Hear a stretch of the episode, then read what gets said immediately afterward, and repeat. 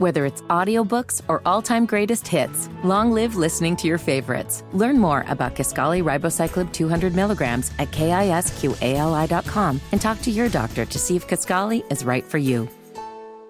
Good morning. Today is Monday, September 11th. It is seven minutes after nine. You're listening to Kendall and Casey on 93 WIBC. We've got the president embarrassing himself. We have Mila Kunis and Ashton Kutcher embarrassing themselves, and also the governor of New Mexico embarrassing herself. We're going to get to all of it. His name is Rob Kendall. You can find him on Twitter at Rob M. Kendall. My name is Casey Daniels. You can find me there, Casey Daniels 317. And of course, we're both on YouTube right now. If you type in Kendall and Casey into the YouTube search bar. All right, so President Biden, he's been busy, right? He's ending his whirlwind trip to India and Vietnam, a series of high profile meetings aimed at countering China's influence. He was at these G20 meetings in New Delhi and also again in Hanoi. And uh, he was saying that the U.S. is more reliable and a more trustworthy partner than Beijing. Is that what he was? Is that what he was saying? That's what he was trying to say. However, it was uh, at one of the press conferences, he was abruptly interrupted by his White House press secretary. At one point, she took a microphone, announced the event was over, concluded the president was still answering questions, and then this is a new addition. They started playing really loud music in the room to drown him out. This is so great. We're going to play you some of this because Biden short circuited during this thing, and it is the absolute danger of allowing a delusional old fool to have a microphone with unfettered access to society. I mean, Mm-hmm. look, the, the guy is the guy has lost his mind, Mm-hmm. and he's the. I mean, you would not.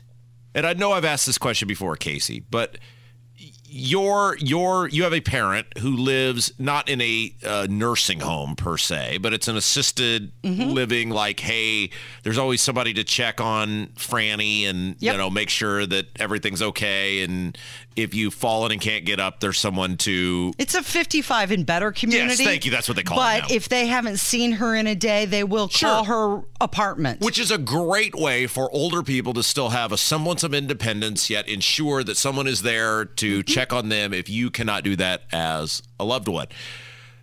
If Joe Biden lived in one of those communities, would you would you feel comfortable going an entire day not hearing from Joe Biden if you were his caretaker or person in charge of his group of apartments or whatever? What, there's no way you would let Joe Biden in his current mental state go an entire day and not be heard from. no, I would place a call. Everything okay in there? You doing all right? Do you need anything? And yet he's the president of the United States. He is the. It's we're watching this in real time. It's like slow motion. It's not even the it's But not- real time. It's not even the politics of it, Casey. Of course, I dislike the guy's politics. It's somehow we have allowed a guy Mm-hmm. who should be an assisted living facility with with regular supervision to run our country. like I'm not even I'm not even joking or being facetious or being flippant when I say this. Listen to this audio that we're going to play for you and you tell me if this guy should not be somewhere where he has constant supervision. All right, so uh, this is I don't even know how to introduce these. he said a They're so- press conference in Vietnam. Yes. Well, I know that, but I don't even know how to. Like, normally it's okay. Here's the setup. This is so stupid. Uh, th- th- let's just play it for. Let's just we'll play it for itself, and then we'll comment on it. For, and uh, let's see. I'm just following my orders here. Uh, staff, there anybody haven't spoken to? no, I ain't calling on you. I'm calling. I said I had five questions. Anita from VOA. There's no way this guy could perform at a debate. But you think about it, you've got JFK, right? Ask not what your country can do for you, ask what you can do for your country. You've got Ronald Reagan, tear down this wall. And then you've got Joe Biden. Ah, I don't know about you, but I'm going to bed. Yeah, do we have that audio where he says that? Do we? Because at some point he does do that, but I want to make sure we work through all. So for that one, for those of you who couldn't decipher what incoherent psychobabble that was there, he tells uh, he's following his orders.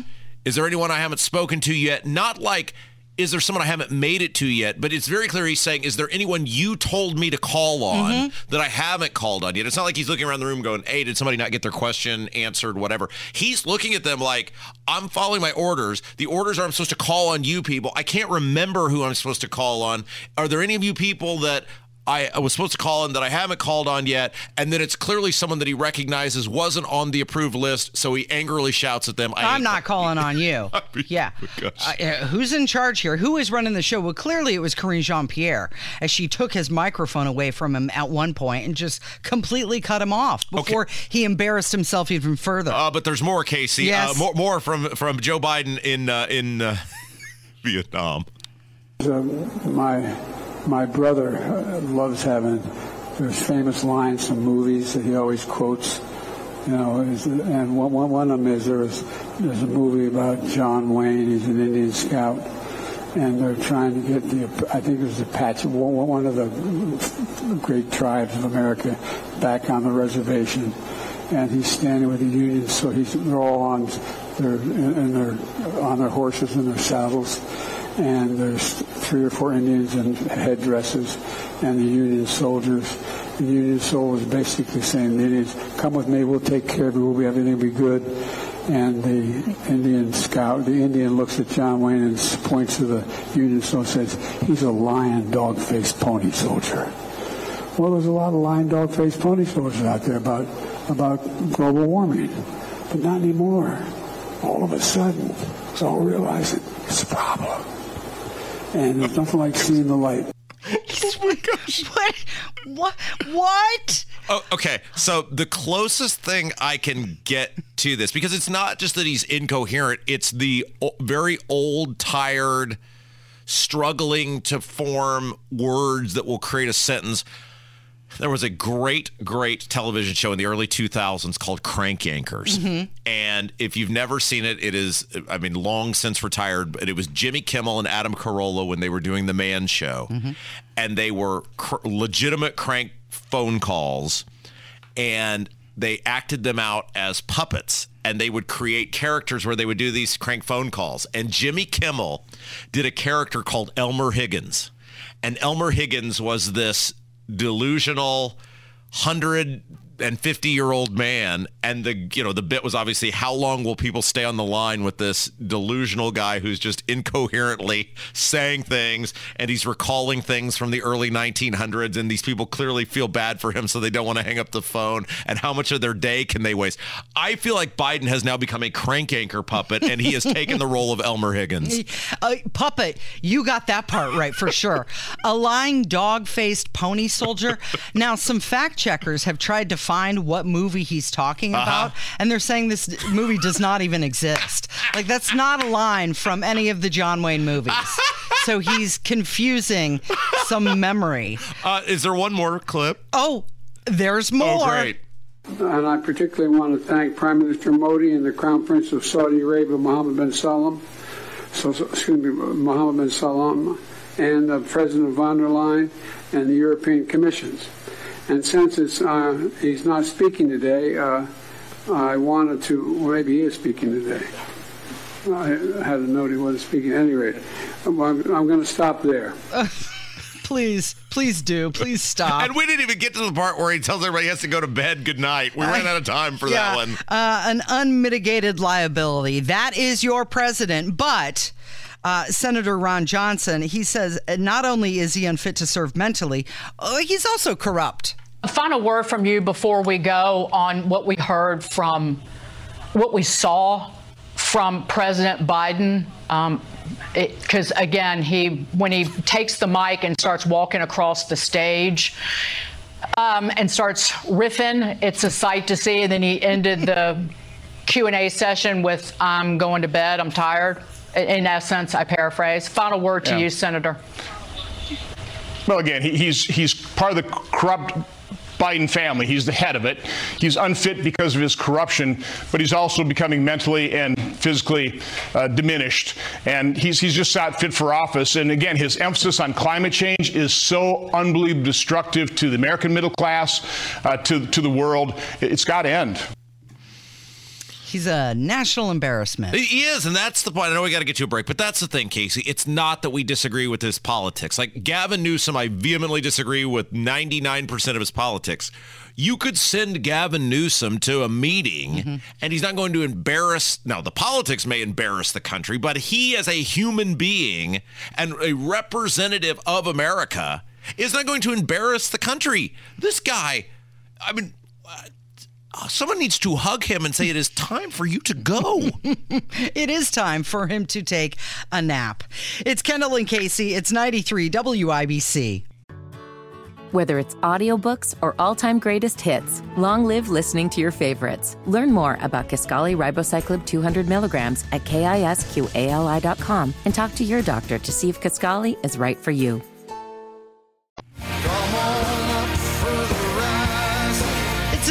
Changed history. 22 minutes after 9, you're listening to Kendall and Casey on 93 WIBC. So bells tolled at ground zero, lots of tributes unfolding around the country. Today, we look back on the horror and legacy of 9 11. Yes, and in honor of that, the bumper music for today will be Bruce Springsteen's The Rising album. Whatever you think of him, and I know many of you enjoy telling me what you think of him, that was his tribute to those people who died on 9/11. It's a whole album. It was uh, really an incredible, incredible capture of people who gave their their lives and the sacrifices of those families, and uh, it's a, just a phenomenal. Uh, telling of like legitimate stories of mm-hmm. people who who died on 9/11 and uh, man when you think about uh, are so many layers to 9/11 itself. And somebody years ago who I really admired in radio when I was very young once told me about 9/11 and if you think about like the spaceship shuttle explosion, you, me, Kev, unless you experienced it directly, mm-hmm.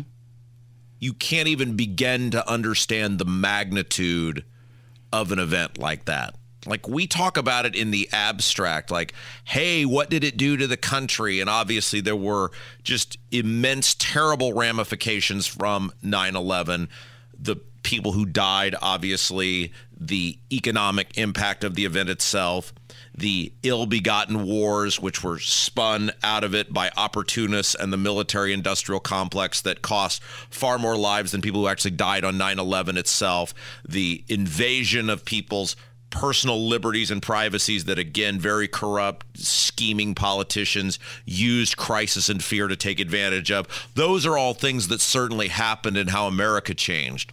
But you, me, Kev, anybody talking on these airwaves today, unless you were personally impacted by 9/11 I'm saying you lost a family member you you know were there in a building that was attacked we are it would be it would be like it would be almost disingenuous to try to say even to feel say we feel empathy or you just you can't. Right. The magnitude of the event itself is so great. It is incomprehensible. It is impossible to actually understand and appreciate even 22 years later. Yeah, what happened that day. Many Americans do volunteer work today. Congress has designated it both Patriot Day and National Day of Service and Remembrance.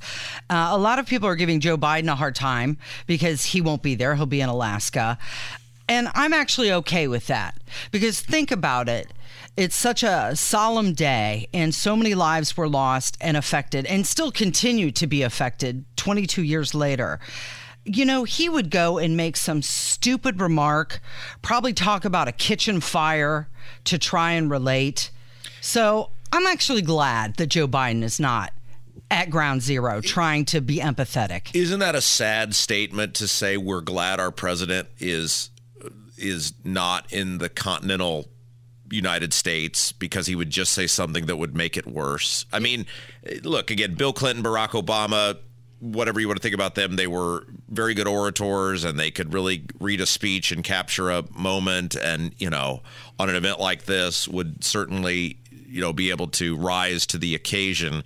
But my gosh, we've gone so far down now that we're saying, well, we're kind of, it's kind of good the president isn't here to remember and I, I, guess the one thing I would say that maybe we can all understand and appreciate is the selfless sacrifice of the people on 9 11 the firefighters, the policemen, the regular people. I mean, all these years later, you're still reading stories about regular people. And I'm not just talking about the people who, you know, were on the airplanes that probably saved either the White House or the Pentagon from being hit. I'm talking about like regular people who helped uh, people get out of the twin towers, pulled people out of the Pentagon, uh, the the uh, you know the the just the absolute um, selfless bravery and actions of those people. I would hope will be a lasting legacy of all of this and encourage others in times of crisis to run to help their fellow man. The one feeling you did have after 9 11 was that feeling of community and unity Yeah. of the country. Yeah, and it's like it's always easy to, and that's why we kind of started the segment the way we did to say you you don't understand, and unless you're a person who lost a loved one or was involved in some capacity, like it doesn't matter where Rob Kendall was during 9/11. It just like it doesn't like it's almost demeaning to those people to tell, well, I was blah blah. It mm-hmm. doesn't matter. Like it does like the- level the the way this thing changed our country. Mm-hmm. The fact that I was sitting in a high school English class somewhere, it simply doesn't matter. Amer- in many ways, and I think this is the thing that's just makes me the most upset once you from a not the law once you get past the loss of life etc but from a platonic or i don't even know what the word would be to describe this but the fact that in many ways the terrorists won because in many ways they got exactly what they wanted which was not just the loss of life which was accomplished but they totally changed, Changed. america and the america way of life and the way the government lords and rules over people and the fear monger i mean it, they, in many ways they won and you look at America 22 years later and how markedly different it is from where it was pre 9 11 in terms of how we live our lives and the, gov- the control government has and the amount of money we spend and the devaluing of the dollar. And all of it started in and around and as a response to 9 11. And it's just gotten worse since then. You're listening to Kendall and Casey. It's 93 WIBC. The ban is going to last for 30 days and is effective immediately. That's what she said. It is 9:35. You're listening to Kendall and Casey on 93 WIBC. So the governor of New Mexico, Michelle Grisham, she signed an executive order banning the carrying of firearms in areas within her state which have high crime rates. She said gun violence is killing between 2 and 3 children every month in New Mexico. Every single one of these deaths is unconscionable and they must stop. We talked about uh, we talked about this many times. I have a friend who is very well thought of inside state government, and will not name him because he would be uh, tarred and feathered, and uh, you know, basically shipped out of the state if it were to get out that he and I were very, very good friends, uh, given his position.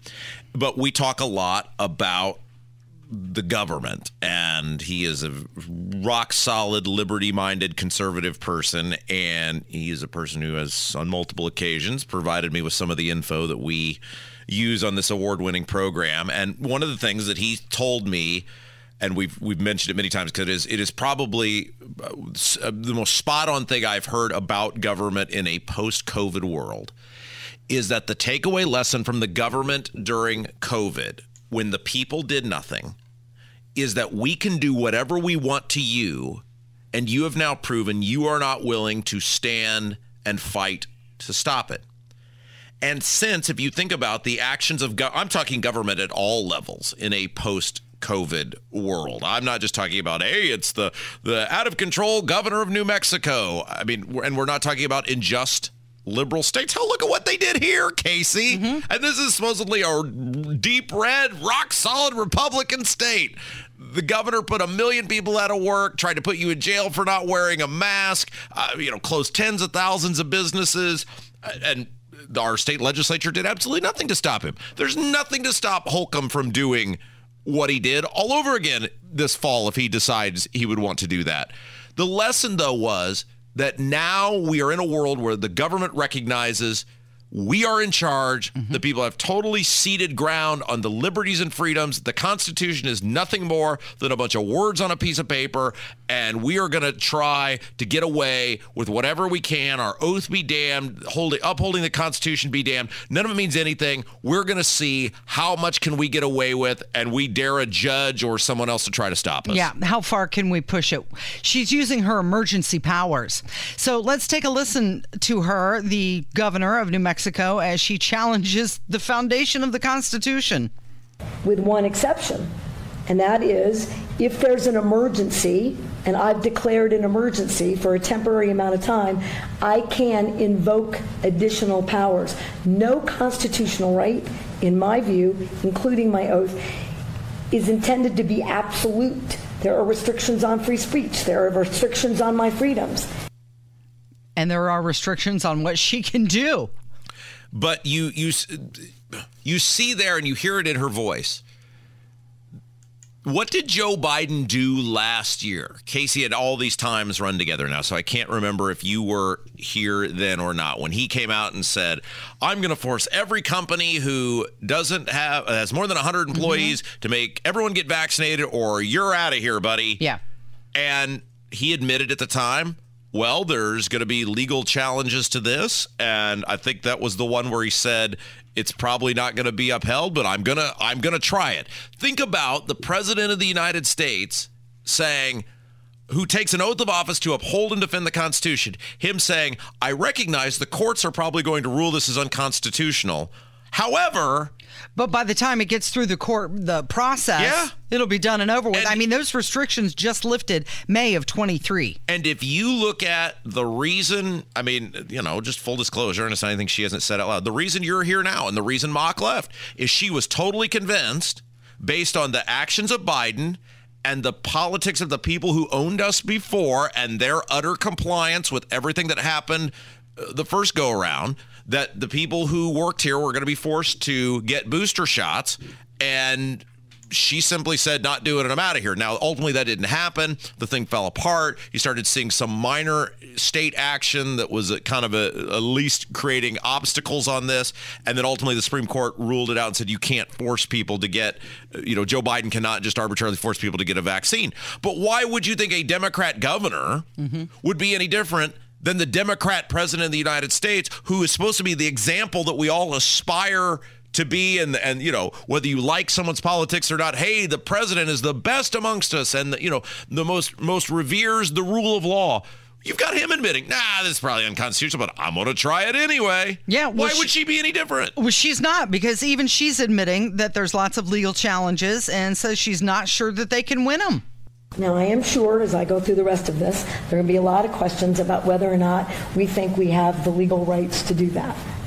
Uh, I am sure that before you write this, there will be a legal challenge, uh, and I can't tell you that we win it given all of the different um, uh, challenges to gun violence laws and restrictions on individual firearm access and control.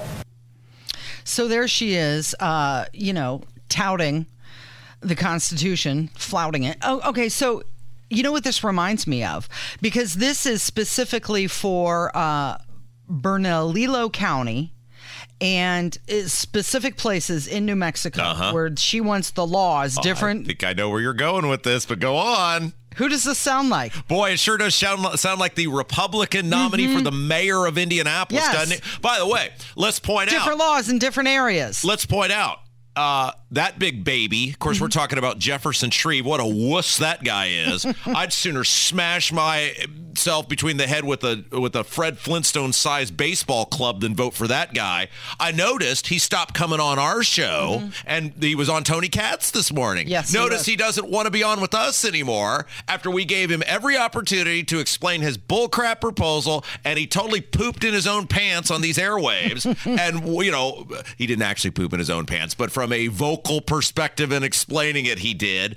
And now he doesn't want any part of being on this show. But you're absolutely right, Casey. And this is where we can't make it any more clear to you in listener land. It's not a Republican issue. It's not a Democrat issue. It's a politician issue because you're completely right, Casey. What this governor is proposing in New Mexico mm-hmm. is the same same premise that Jefferson Shreve, the Republican nominee for mayor of Indianapolis, is proposing. Hey, I know that the Supreme Court has said you can't quote ban assault weapons.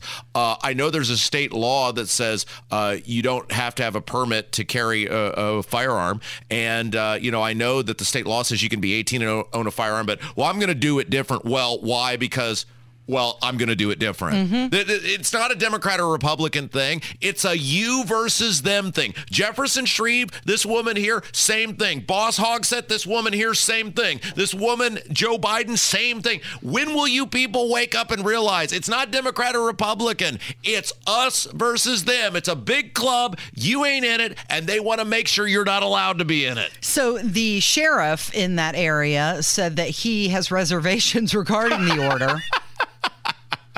and he he can't impose it because he's taking away law-abiding citizens' constitutional rights. Yes, and it's so bad. Did you see this? That even Ted Lieu and David Hogg. So Ted Lieu is a maniac leftist uh, co- a congressman from California, and David Hogg is, of course, this little kid who. Uh, lived in Parkland. It's my understanding he was not even at Parkland when that shooting took place, but then because he went to school there, became the face du jour of gun control in this country. And uh, so, I mean, two just total left wing lunatics, and both of them came out and were like. Uh, yeah, you you really can't do that. That's Yeah. not how this works. And, and and I would guess, Casey, and I mean to catch up. I would guess they're very angry at her because she liberals thrive on and depend on you not saying the quiet part out loud. The quiet part out the quiet part is they'd love to take your guns. They'd love to just tear up the Constitution. They'd love to just scratch out the Second Amendment. But they have to do it incrementally because they know when stuff like this comes out, it really wakes people up and they go, What the hell is this? Yeah, Ted Lieu said no state in the union can suspend the federal constitution. There's no such thing as a state public health emergency exception to the Constitution. And he's right. Did you hear that, Jefferson Shreve? Uh, 944. It's Kendall and Casey on 93 WIBC. Whether it's audiobooks or all-time greatest hits, long live listening to your favorites. Learn more about Kisqali Ribociclib 200 milligrams at kisqali.com and talk to your doctor to see if Kisqali is right for you.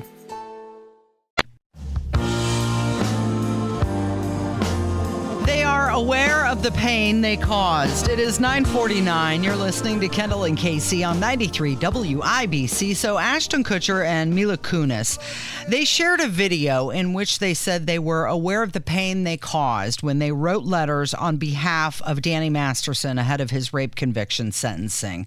So they co-starred with Danny Masters in that 70s show and Ashton and Mila were among the nearly 50 people who advocated for leniency for the actor after he was sentenced.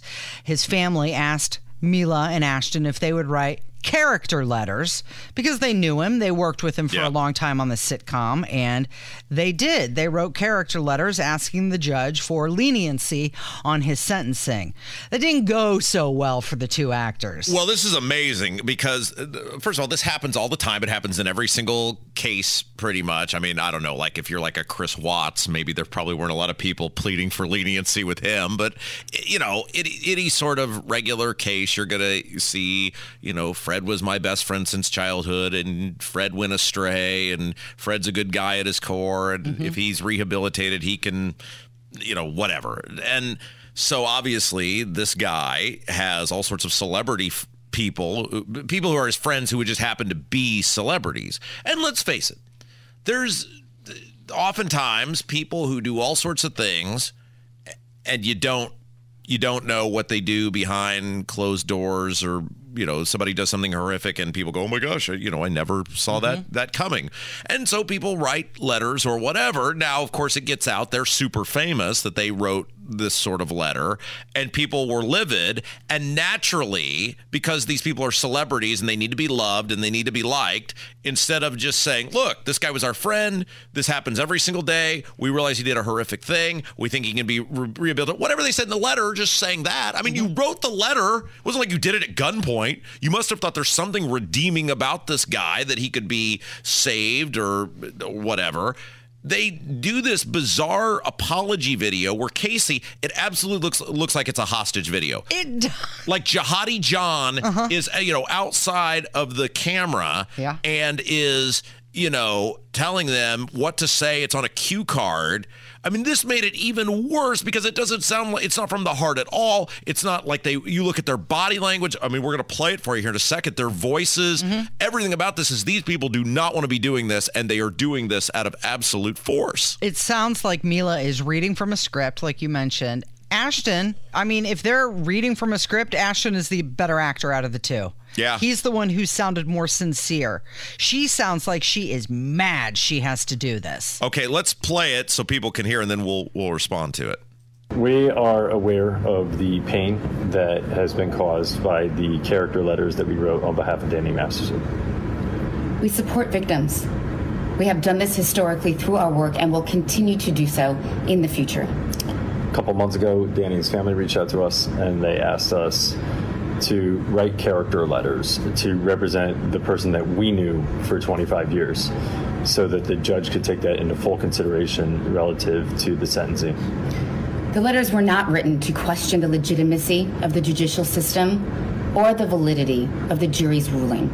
They were intended for the judge to read um, and not to undermine the testimony of the victims or re traumatize them in any way. We would never want to do that. And we're sorry if that has taken place. Our heart goes out to every single person who's ever been a victim of sexual assault, sexual abuse, or rape.